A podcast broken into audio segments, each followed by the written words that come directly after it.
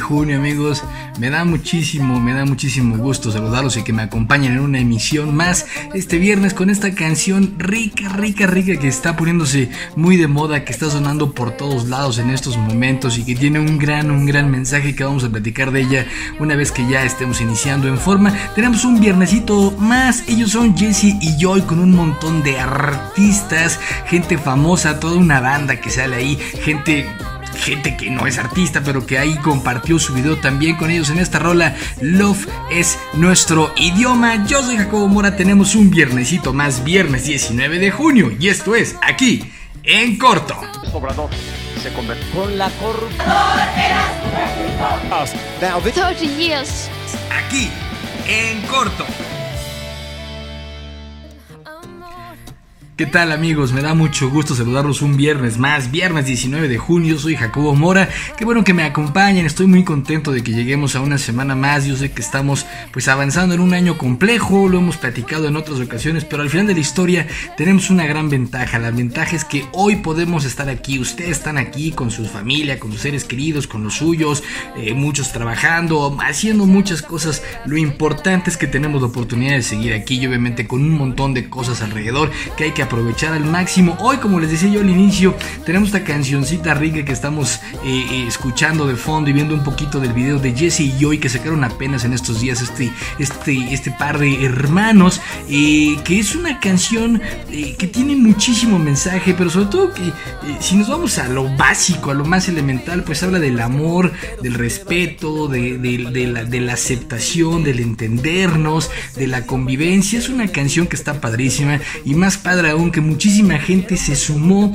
para eh, salir en este video también mandando este mensaje y la realidad es que esta canción eh, de Jesse Joy surge en el marco de varias cosas, ¿no? Primero pues estamos en el, marco de la conmemoración del mes eh, del orgullo de la comunidad LGBTQ+, obviamente, bueno, el tema de la discriminación, el tema de los tratamientos estos de conversión que está ya dicho científicamente, avalado por especialistas que no son otra cosa más que torturas y que son estos temas de los tratamientos de conversión bueno, buscar que una persona que tiene una preferencia sexual que para algunos, para algunos, y que les hace falta informarse más, tener mayor apertura, tener un, criterio más amplio, bueno, ellos consideran eh, a un homosexual, a un bisexual o a una lesbiana, los consideran eh, que tienen una enfermedad y entonces pues no falta quien quiera aprovecharse de la ignorancia de algunos y crea estos tratamientos eh, de conversión que no son otra cosa más que la transgresión a la libertad y a los derechos básicos de un individuo y, que son tratamientos de tortura. No lo digo yo, se ha dicho ya de forma comprobado. Y bueno, pues sí, eh, la realidad es que esta canción surge en este, en, este, en este marco. La vamos a escuchar ahorita, la vamos a escuchar al final, porque creo que es muy importante que hagamos una reflexión en esta época, en estos momentos que de veras siguen siendo muy, muy, muy convulsionados lo que estamos viviendo en el día, en el día a día. Yo soy Jacobo Mora, activa tus notificaciones, recuerda que me encuentras en las diferentes redes sociales como arroba jacobo-mora en los podcasts, en YouTube, en un montón de lugares me vas a encontrar y en las redes sociales también que ya te están apareciendo aquí para que me hagas el favor de seguirme, mandarme tus comentarios, ya sabes que son muy importantes para lo que hacemos cada semana en los aquí en corto. Y bueno, como les decía amigos, la realidad es que este mes de junio se conmemora un mes más, un año más eh, de esta eh, eh, marchas, de esta visibilidad de la gente de la comunidad LGBTQ más a nivel internacional, a nivel mundial. Y, miren, esto tiene como origen la fecha 28 de junio porque conmemora los disturbios de Stonewall en Nueva York en el año de 1969. Fueron unos hechos que marcaron el inicio de la liberación homosexual. Todo comenzó con una brutal redada policial en el bar Stonewall Inn, eh, un acontecimiento que vaya movilizó a miles de personas durante tres días en las calles de Nueva York. Fue el principio del movimiento gay y un cambio de mentalidad en toda la sociedad. Actualmente, el 28 de junio, es una fecha inamovible en el calendario para el Día del Orgullo Gay asociado con la libertad y el respeto por la diversidad.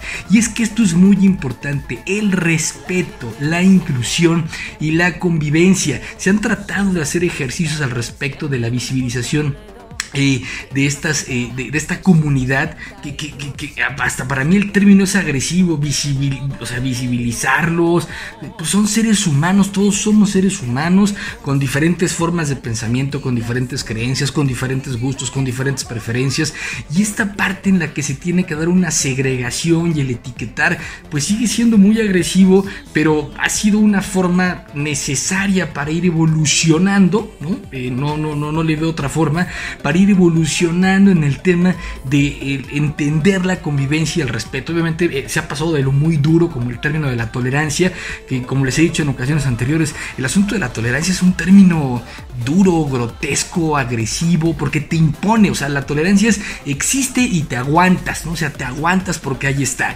Y este tema de, la tolerancia ha llevado a su opuesto, que es la intolerancia, y por eso vemos tantos problemas, ¿no? Tanta violencia, tanto racismo, tanta discriminación, tanta segregación en diferentes ámbitos, no solamente en el asunto de las comunidades LGBT, no, sino aquí es en general, ¿no? Y lo estamos viendo hoy, en, es, parte de nuestro día a día, lamentablemente, pero ahí está, existe. Y miren, mucha gente, muchas instituciones, compañías, marcas, y fundaciones han hecho esfuerzos importantes, obviamente personas en lo individual, para que esto cada vez más se vaya matizando y, por favor tiene que ser parte de nuestra normalidad, de nuestra cotidianidad. Y un ejemplo que estuvo eh, bomba esta semana y que otra vez saltó al debate con todo mundo es que la cadena Nickelodeon eh, eh, publicó un tweet en donde celebra el orgullo de la comunidad LGBTQ y confirma como Bob a Bob Esponja como un miembro activo eh, de la, del mismo colectivo, ¿no? Pero también sale Shop Schwartz de Henry Danger y Korra de Legend of Korra, que también son miembros del colectivo. Y esto, pues ya saben, despertó el debate en todos lados. Primero lo que pone eh, Nickelodeon en su tweet es celebrando Pride con la comunidad LGBTQ y sus aliados en este mes y todos los meses. Eso fue lo que publicó en el Twitter y aparecía, como ya vimos aquí en pantalla, la fotografía de Bob Esponja y los otros dos eh, personajes mencionados y todo el mundo se fue, pues unos a favor, otros en contra, otros pues solamente lo, lo aplaudieron, lo señalaron, en donde ya hace tiempo el, dibujante o el, creador de Bob Esponja había dicho que tanto Bob como el resto de los eh, personajes de esta caricatura son básicamente asexuados, pero obviamente eh, tienen ese, eh, esa filosofía de la aceptación, de la integración, del reconocimiento, que se me hizo un ejercicio este, pues realmente bastante padre, bastante de respeto, bastante inclusivo, porque así tiene que ser, caramba, así tiene que ser, tenemos que dejarnos de estas etiquetas, discriminaciones y segregaciones. Por eso el motivo de la canción que les puse al principio, Love es nuestro idioma, Love is Love, el amor es amor y tenemos que procurarlo y tenemos que hacer que todo mundo trate de tener amor en su vida y sus corazones. Vivimos en un mundo muy convulsionado, por eso esta emisión durante este mes, las emisiones de este mes, sin lugar a dudas es un reconocimiento con respeto a la convivencia y a la aceptación a los miembros de la comunidad LGBT. Por eso hoy, tenemos estos... Eh, eh, eh, estos iconos que, sin lugar a dudas se suman, se suman a estos colectivos y que desde aquí hacemos un llamado a, esta, a este respeto y a esta convivencia que debe de haber entre todos los seres, los seres humanos. Miren, ¿y realmente haremos algo bien como sociedad? Con respecto a estos temas, ¿realmente estaremos haciendo algo bien en esta sociedad? ¿Cuándo? Cuando no tenga que estarse preocupando una chica o un chico por buscar el momento idóneo, el lugar idóneo, la temporada ideal para poder salir y comentarle a sus padres que tiene una preferencia sexual diferente o que se siente diferente, que es un, un hombre atrapado en el cuerpo de una mujer o como ustedes lo quieran ver. Cuando cuando alguien no tenga que pasar por esa zozobra, por esa preocupación, por ese temor, por esa angustia para poder expresar lo que es y lo que siente en ese momento, cuando alguien deje de pasar por algo tan complejo como eso, en ese momento estaremos haciendo algo bien como sociedad. Por el momento eso no es. Esta semana veíamos que el cantante Pablo Alborán eh, subió un video a las redes sociales en donde sale a reconocer y a aceptar que él es homosexual. Y bueno, fue la rebambaramba también por todos lados tweets, se dijo la chorcha, eh, de pronto el escarnio por algún lado. Y esa es la parte en la que este cuate es un personaje público y él sale y lo dice y bueno, pues se toma de cierta forma. Pero ¿qué pasa con toda esa gente que está en sus casas, que está en sus comunidades, que está en los ejércitos, que está en los trabajos? Me, explico y que no puede realmente expresar y decir lo que siente, lo que es, lo que vive por temor al escarnio público, a la segregación, a la discriminación y obviamente a la violencia. Hoy, todavía, año 2000 20 estamos haciendo cosas todavía muy mal como sociedad con respecto a este tema. Y aquí hablamos, insisto, del tema de la comunidad LGBTQ. Pero ¿qué pasa con el racismo? ¿Qué pasa con el clasismo? ¿Qué pasa con la segregación? Ahí es donde también estamos haciendo las cosas muy mal como sociedad. Pero bueno, ¿qué les puedo, qué les puedo decir amigos? Y, y, continuando con este tema de la inclusión, del respeto, del reconocimiento, también estos días la revista Forbes en nuestro país, en México, publica la lista de las 100 mujeres más poderosas de México. Y vemos a personajes muy importantes, vemos a María Asunción Aramburu Zavala, eh, vemos a Yalitza Aparicio, vemos a la jefa Fabiana, la jefa de enfermeras de el IMSS que eh, se contagió de COVID y que eh, salió a hacer un llamado para que no se atacaran a sus colegas que están atendiendo el COVID, pero una, una mujer que muy en especial llamó la atención de toda la comunidad eh, y que es hasta que Forbes realmente se encarga de visibilizarla porque ya tenía ella una historia, ya tenía ya un crecimiento, ya tenía ya algo en su haber, pero Forbes la puso en el mapa de muchos, de muchos que no, no tenían conocimiento de ella y me refiero a Doña Ángela, Doña Ángela, una señora eh, que es reconocida por la revista Forbes como la promotora de la comida rural mexicana. Esta señora aparece en el top 100 eh, de las mujeres más poderosas de México. Y es que la verdad es que la señora es increíble porque ella vive en un rancho en el estado de Guanajuato y sube en su canal pues eh, recetas, pero no, no te dicta las recetas, sino con los, los ingredientes que recolecta ahí en su rancho. Eh, la señora hace pues cocina de campo con molcajete, eh, tortillas a mano, que el molito, que el pozolito, que las enchiladas. Bueno, uno ve los videos de esta señora y de veras engorda uno nada más de verlos porque doña Ángela le echa muchas ganas. Y es que el éxito de esta mujer no solamente es en México, sino ya es a nivel internacional Fíjense que hoy ya alcanza poco más de 2.6 millones de seguidores y en menos, en menos de un año es que alcanzó esta cifra. Muy rápido había llegado al medio millón y bueno, hoy ya tiene el, botón plateado y el botón dorado que otorga YouTube a la gente con un montón de seguidores. Y qué bueno que la revista Forbes se encarga, se encarga de poner a Doña Ángela en este top 100 porque volvemos, ¿no? O sea, igual es una mujer humilde, de extracción humilde, que vive en un pueblito, en un ranchito, en una comunidad. Este, hay un video de ella eh, muy, muy conmovedor que dice, está padrísimo lo que me mandaron y está enseñando el botón que le manda la, la gente de YouTube, este, y me mandaron pues esto y unos papeles, pero pues yo no sé leer en inglés, entonces pues ahí está, pero está bien bonito lo que me mandaron, una mujer auténtica, y la verdad es que eso está muy bien por parte de la gente de Forbes, que se haya visibilizado y, otra vez, ¿no? Volvemos, es un tema de inclusión está ahí. Pero ojo, esta parte es importante. Hace dos semanas tuve la oportunidad de estar en un eh, Zoom eh, de racismo y discriminación en donde eh, participó Tenoch Huerta y Yalitza Aparicio. Y Yalitza hablaba de cuando publica su primer artículo en The New York Times la cantidad de ofensas que recibió por estar publicando.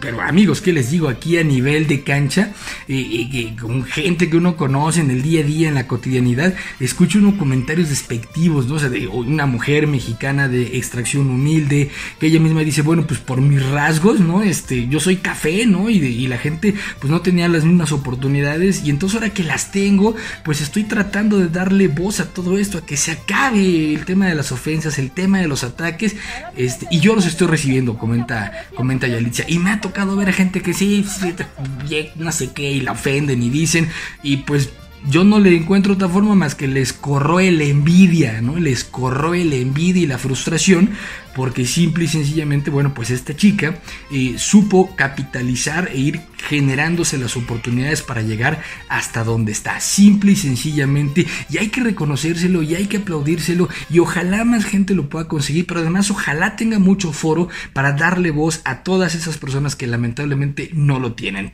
Insisto, como sociedades seguimos haciendo muchas cosas y no de la mejor, de la mejor manera. Y miren, volvemos al mismo asunto, volvemos al mismo tema. Desde la semana antepasada he estado platicando con ustedes sobre las protestas y marchas que se han dado, primero por el tema de George Floyd en Estados Unidos, que recientemente en Atlanta acaba de haber también un asesinato por parte de policías a una persona que se resistió a un arresto. Aquí se, se ve un poco más violento el tema con el eh, detenido. Eh, obviamente el tema de Giovanni en Jalisco, el tema de Melanie en la Ciudad de México, pero se da también en estas semanas un asunto lamentable, terrible, preocupante, que es el caso de este chico eh, Alexander Martínez o Chander, como le decían sus amigos, en Oaxaca. En Oaxaca, en donde según los policías se confundieron y le hacen un disparo directo en la cabeza a este joven de 16 años, privándole la vida de forma inmediata, arrebatándole la vida. Y la verdad es que es indignante, es molesto la forma de protestar de la familia de Alexander, eh, de sus padres, eh, pues no se comparó en nada con los actos violentos y politiqueros, dirían por ahí, que se dieron en Jalisco o que se dieron en la Ciudad de México. El tema en Oaxaca eh, fue diferente. Hoy se dice que uno de los policías ya está detenido, pero realmente se simbra uno, se le pone uno la piel de gallina al, al, al ver lo que, cómo se quiebran estas familias, cómo se quiebran estas amistades, cómo se quiebran estos vínculos cuando una persona es brutalmente asesinada como dicen, sin deberla ni temerla. Y algo que conmovió muchísimo es el último gol de Alexander Chander, que quiero que vean.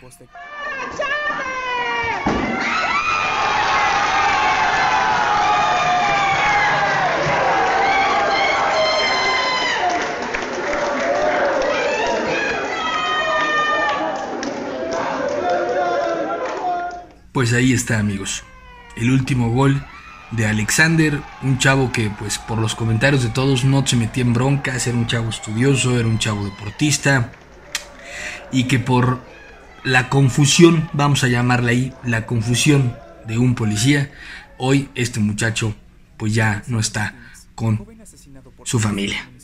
Todas las vidas importan, todas las vidas merecen respeto, todas las vidas.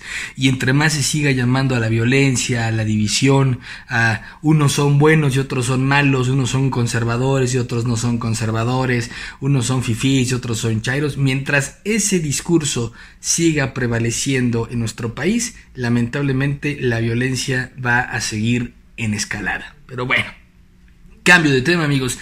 Y en escalada lo que sigue también es el asunto del coronavirus, ¿no? Del COVID-19.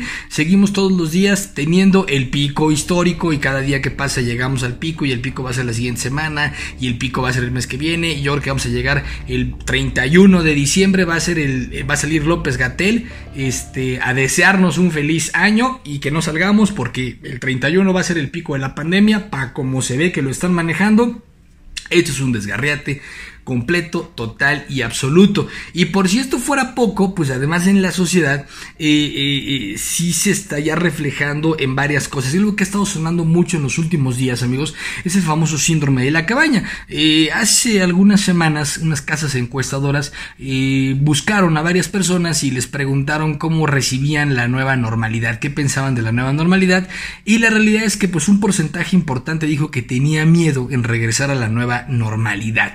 Y ahora, bueno, pues nos hemos ido más a fondo, se ha investigado, hay más datos y resulta que, eh, pues si este miedo en específico tiene un nombre y este nombre es el síndrome de la cabaña, que no es algo nuevo, no es algo que haya surgido por el COVID, pero obviamente está tomando mucha fuerza. Síndrome de la cabaña es algo que existe ya en Canadá hace muchos años y que precisamente se dice así por el asunto de los inviernos en Canadá y que la gente tiene que estar mucho tiempo guardada en su casa y pues ya de pronto les cuesta más trabajo estar afuera que estar adentro. ¿Cuáles son los principales síntomas que se han eh, eh, determinado para este síndrome de la cabaña? Bueno, pues primero es es un trastorno que te provoca pues que la gente esté inquieta, irritable, dificultad para conciliar el sueño, inquietud, comes más, visión borrosa, ansiedad. Y obviamente bueno pues si de pronto te toca salir por algo y cuando regresas a tu casa te sientes más tranquilo y seguro de haber regresado bueno pues sin lugar a dudas son parte de esos eh, eh, eh, síntomas que te puede ocasionar el síndrome de la cabaña, que no es nada grave, es algo que tú te puedes tratar, eh, trabajar mucho con tu respiración, obviamente eh, hacer conciencia de que se tendrá que regresar a los espacios abiertos, de que se tendrá que regresar a la calle, con las debidas medidas eh, de seguridad y de precaución, de salubridad sobre todo, ¿no? Pero eso es lo que está sonando mucho. México, México, bueno, pues llega a su, a su, su semana 2 de nueva normalidad con semáforos eh, multicolores, como ya hemos visto, unos están rojos, otros amarillos, otros anaranjados, verde ninguno, este... Y obviamente con una cantidad importante, ya récord, una cantidad récord, récord, récord de contagiados. Eh, México está en el lugar 14 a nivel mundial con ya más de 160 mil casos de COVID al cierre de esta emisión.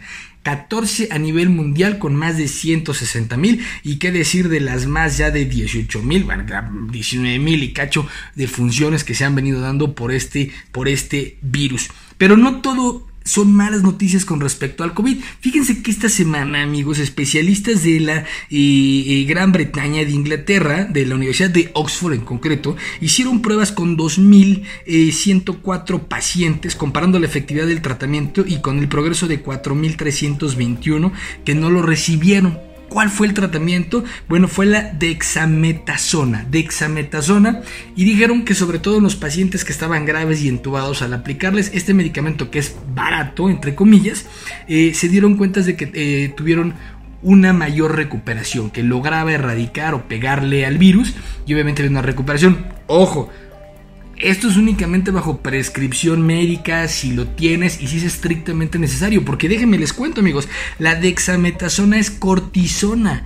Cortisona, no es otra cosa más que cortisona. Y la cortisona es malísima para el organismo si no se administra cuando se debe, cómo se debe y en las cantidades que se debe. Pero bueno, ahí, ahí ya se ve una pequeña luz en el camino. Y bueno amigos, como ya saben en nuestra sección de cada semana de las barbosadas de la semana, obviamente esta semana no podía quedar, no podía quedar con eh, participantes y con candidatos. Participa el padre de esta, de esta sección en alguna de las partes, pero obviamente quien una vez más por segunda semana consecutiva se lleva el hat trick de participaciones en las barbosadas de la semana, pues tiene que ser el gran Tlatuani Macuspana, cabecita de algodón, que salió y dijo, salgan, no paja nada, no tengan miedo, salgan para afuera, para la calle y ya hagan su vida, pierdan sus miedos, pero a mí no me echen la culpa si se mueren. O sea, ya esta semana el gobierno, viene, ya, se lavó las manos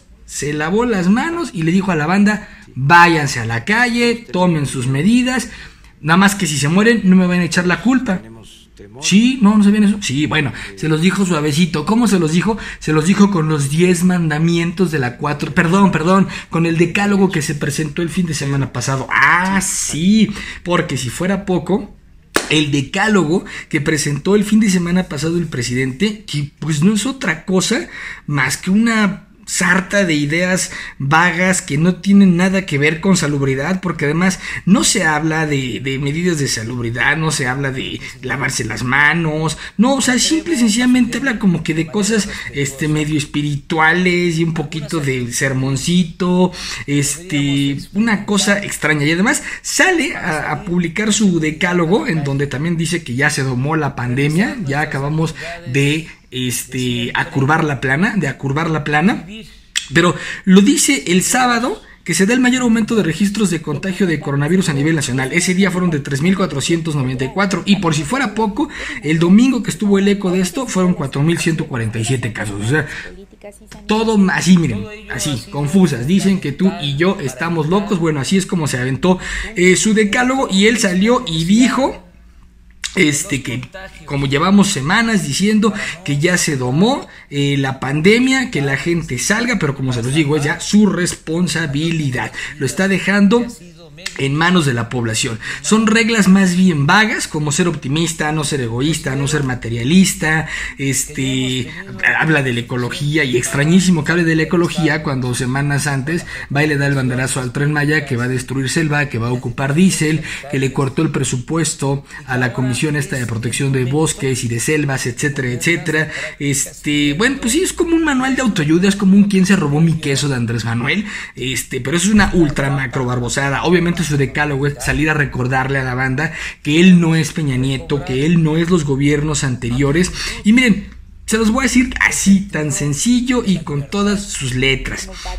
Eh, esta es una herramienta de campaña, no de gobierno, porque el gobierno ha renunciado a sus funciones más básicas. ¿eh? Abiertamente admite no hacer pruebas de COVID, abiertamente admite que no eh, va a inyectar apoyo a la economía. Entonces, pues si no hace nada, lo único que les queda es bla, bla, bla, bla, bla, decir y decir y decir y decir.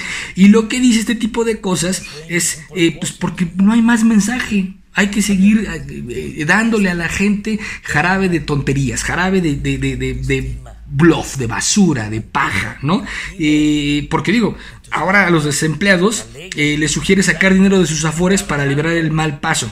Es decir, no seas pobre ahora, sé pobre después para que en las campañas pueda aprovecharme de tu pobreza, ¿no? Este, se lavó las manos, simplemente se lavó las manos.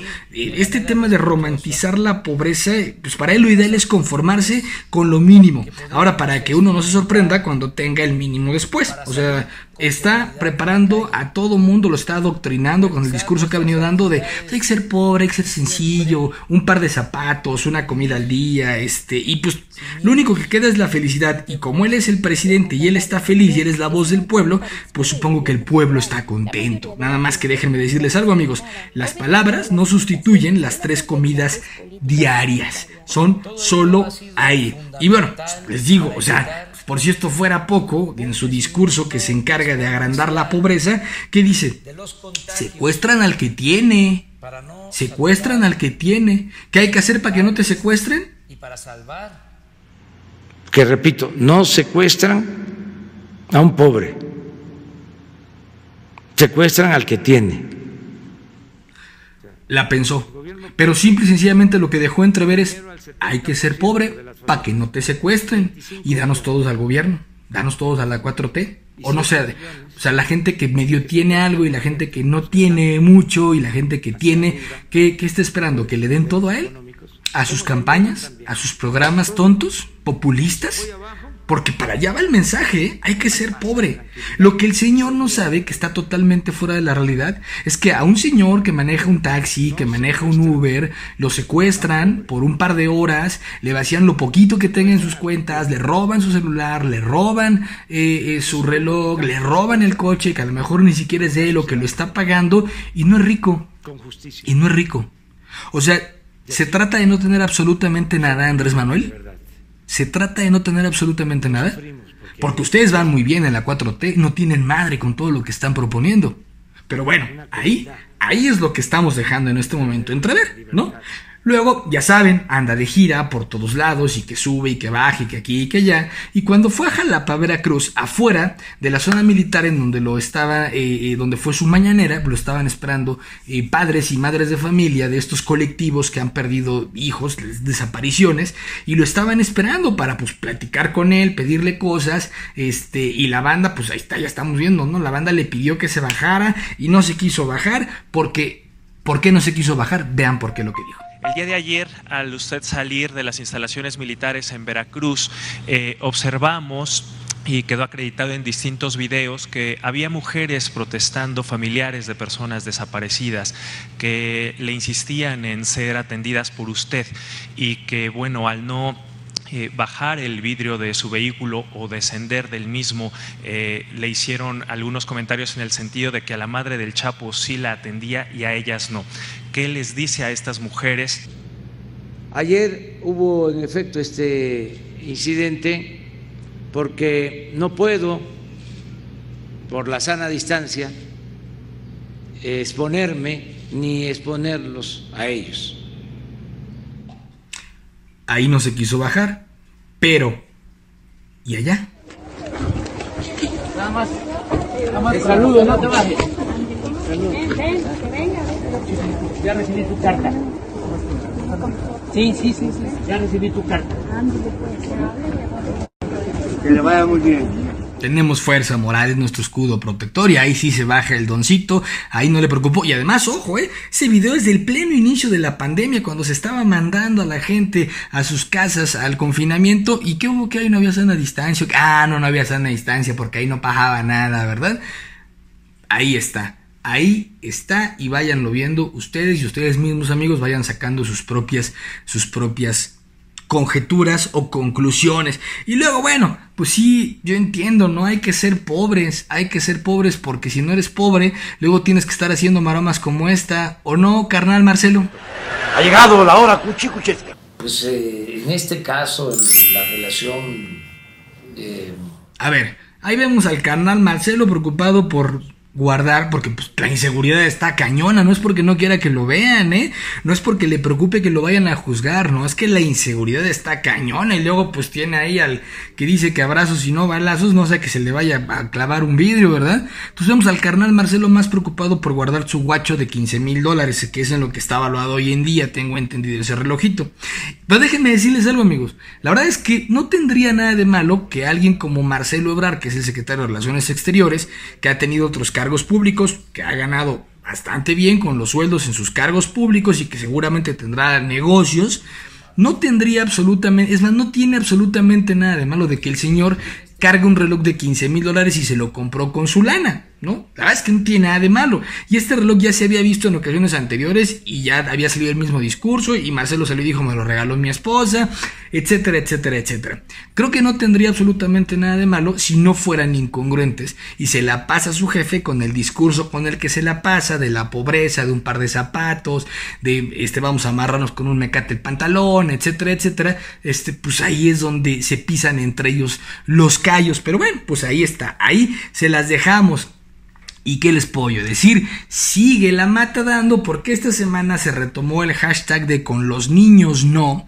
Lo retomó Beatriz eh, Gutiérrez Müller, la señora Gutiérrez Müller lo retomó porque eh, muy molesta eh, alzó la voz de que habían invitado a Chumel Torres a un foro organizado por el Consejo Nacional para Prevenir la Discriminación. Eh, racismo y o clasismo en México, así es como se llamaba este foro, organizado por la, eh, eh, el Consejo Nacional para Prevenir la Discriminación en nuestro país. Y hasta ahí vamos bien, yo puedo decirles que a lo mejor Chumel Torres no es la persona más indicada para participar en un foro de racismo o de clasismo, cuando la línea editorial y cómica que ha seguido Chumel sí ha sido la de estar marcando de pronto diferencias entre clases, colores de piel, etcétera, etcétera. Ahí yo estoy de acuerdo. No estoy de acuerdo en que se quiera coartar la libertad de expresión, nunca lo voy a estar. Si es la opinión de Chumel, Chumel así lo quiere expresar, él y sus, y sus cuitas, él sabrá por qué y cómo, en qué momento lo hace. Son dos cosas que tienen que estar muy claras. La señora Gutiérrez Müller sale a quejarse porque en su momento eh, Chumel es el que lanza o se va durísimo en contra de su hijo con la campaña esta del Chocoflan por el peinadito que traía el hijo de Andrés Manuel que también ahí sí puedo decir, pues es un chavito y el chavito no tiene la culpa de cómo hacen sus papás y de lo que hagan sus papás y creo que Chumel pues debió haberla pensado antes de irse sobre el chavito este con su programa este del Palacio del Chocoflan que hizo en algún momento, pero insisto, es libertad de expresión y Chumel sabe por qué y cómo lo hace. La realidad de esto es que deja de ser noticia el asunto de por qué Chumel y el origen de la queja de Beatriz Gutiérrez cuando se sube el presidente a atender la rabieta y el berrinche y el enojo que tiene su esposa y entonces pues eh, eh, no si apenas no sé qué qué mal que inventen a este inviten a este y ya saben es fifi es conservador es no sé qué es mafia del poder. Pero la gota que derrama el vaso es que estando en el estado de Puebla en su discurso Andrés Manuel dice que apenas derivado de este escándalo de Chumel, él se entera de la existencia de este, eh, eh, de este Consejo Nacional para Prevenir la Discriminación. ¿Qué hubo? ¿Qué hubo? Cuando en mayo del año pasado es él, él, él, quien nombra a la señorita Maxice como titular de este consejo y ahora resulta que él no lo conocía. una polémica por un comentarista de redes sociales que fue invitado para un debate. ¿sí? sí. Me enteré de que existe, ¿cómo se llama? Conaprep. Conaprep. Nos enteramos que iba a participar Chumel Torres. Maldito facho, misógino, racista, blanco, conservador, que se cree mucho porque varios lo siguen por ahí. Señor presidente, ejecute Pues- Operación Ridículo. Repito, Operación Ridículo. Eh, Leí un comentario en redes sociales eh, y quieren culpar a uno. Quieren confundirme. Que este, me enteré de que existe, ¿cómo se llama?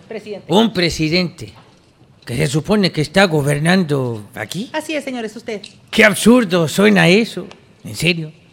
Pero ¿cómo? Imagínate un presidente así. Ahora, ¿qué me van a decir? ¿Qué gobierno? Sí, jefe, usted es el presidente de la República. ¿Qué más? Votamos por usted. Eso no es cierto, mentiroso. Entonces ahí es donde vemos, o sea, lo sacaron de sus casillas, eh, están, ya perdieron el piso, no pueden controlar el discurso, simple y sencillamente están gobernando desde el estómago y esto se vio clarísimo. Clarísimo, clarísimo, clarísimo, y lo estamos viendo desde el tema de la BOA, ¿no? Desde el tema del distractor de la BOA, que bueno, la BOA le vino a poner la vara muy alta a, la oposición porque pues les dijeron, estos son ustedes, y ya la oposición está así dando círculos y no sabe ni para dónde hacerse. De veras, qué triste, qué triste cómo se está viviendo el ámbito político, pero sobre todo social y de seguridad en nuestro, en nuestro país. Pero para continuar con todo esto, viene el padre de esta sección de las barbosadas, que es el mismísimo gobernador de Puebla, Luis Miguel Barbosa, que tuvo a bien, tuvo a bien aventarse una declaración, bueno, una joyita, ¿verdad? Una joyita, don Miguel, en donde dijo que en su estado de denuncias de desaparecidos son casos de personas que no desaparecieron, que no desaparecieron, ¿sí? Que se ausentaron de sus hogares, pues por un día, por dos días, por tres días. La policía ministerial ha encontrado a las personas declaradas desaparecidas, pues con su novio, pues, por ejemplo. las mujeres desaparecidas se van con el novio. ¿Qué tal, don Miguel? ¿Qué tal, don Miguel? Se van con el novio. Y nada más esta semana supimos que en su estado, en el municipio de Acajete, Puebla, fue brutalmente asesinada una joven de 26 años en compañía de su hija. Fueron calcinadas y encontradas en su coche en una carretera. ¿Se fueron con el novio? Sí, ¿verdad, don Miguel? Se fueron con el novio. Y luego se pregunta uno, pues ¿cómo es que llegó Barbosa a ser gobernador del estado de Puebla? en Tehuacán.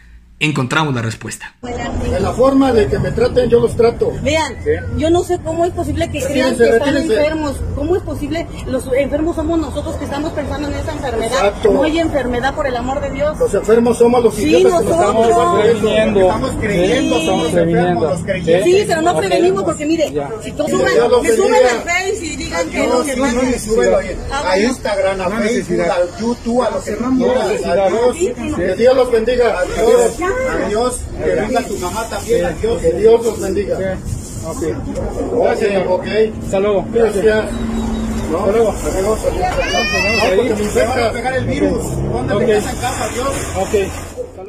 No existe, no existe el COVID, no existe el COVID, no, no existe el COVID, ándale, váyase, grábame, pero no te doy la mano porque me contagias. ¿Qué hubo? En Tehuacán, Puebla, no existe el COVID, por eso estamos como estamos y en donde estamos. Pero bueno, amigos, hasta aquí con estos cuates. Oigan, fin de semana, tenemos fin de semana, tenemos varias cosas eh, eh, para comentar en la cultura, sobre todo. Una de ellas, una triste noticia, pero que esperemos que se pueda lograr en el mes de diciembre, como lo comentó el gobernador del estado de Oaxaca, es que se pospone la Guelaguetza 2020, que ya era ahorita en estas, en estas fechas de julio agosto. Bueno, pues se tiene que ir hasta el mes, hasta el mes de diciembre de este año. Esperemos que así sea porque es un espectáculo maravilloso. Oaxaca está precioso y además se pone bonito buenísimo todo lo que pasa en la Guelaguetza, así que bueno, pues esperemos, esperemos a ver, a ver qué es lo que pasa con la Guelaguetza. Fin de semana, amigos, síganse echando un clavado en las aplicaciones, vean películas, repitan, no sé, están las Volver al Futuro, La Mujer Maravilla, están las Batman, están los Avengers, están las de cine de arte. La verdad es que hay mucho, mucho por hacer y por ver. Aprovechen ya como que poco a poco algunas cosas, pues sí se tendrán que ir, ir, ir recobrando, pero hay que ir teniendo las medidas correspondientes de seguridad, de sana distancia, de salubridad. Pero tenemos un fin de semana, llegaste, llegamos, estamos aquí, estamos vivos y tenemos que aprovecharlo al máximo. Y obviamente la recomendación musical, con lo que nos vamos a ir, con lo que nos tenemos que ir en este momento es con la canción que abrimos, porque sin lugar a dudas, Love es nuestro idioma y tenemos y tenemos que darle mucha visibilidad, mucho ruido a estas campañas, reconocer, aceptar, respetar y convivir. Tenemos un fin de semana más. Yo soy Jacobo Mora. Activa tus notificaciones, suscríbete al canal, ve los videos anteriores, disfruta, disfruta lo que tienes en cada día de tu vida. No lo dejes pasar, así como las oportunidades que tienes enfrente de ti. Yo soy Jacobo Mora y esto fue aquí en corto.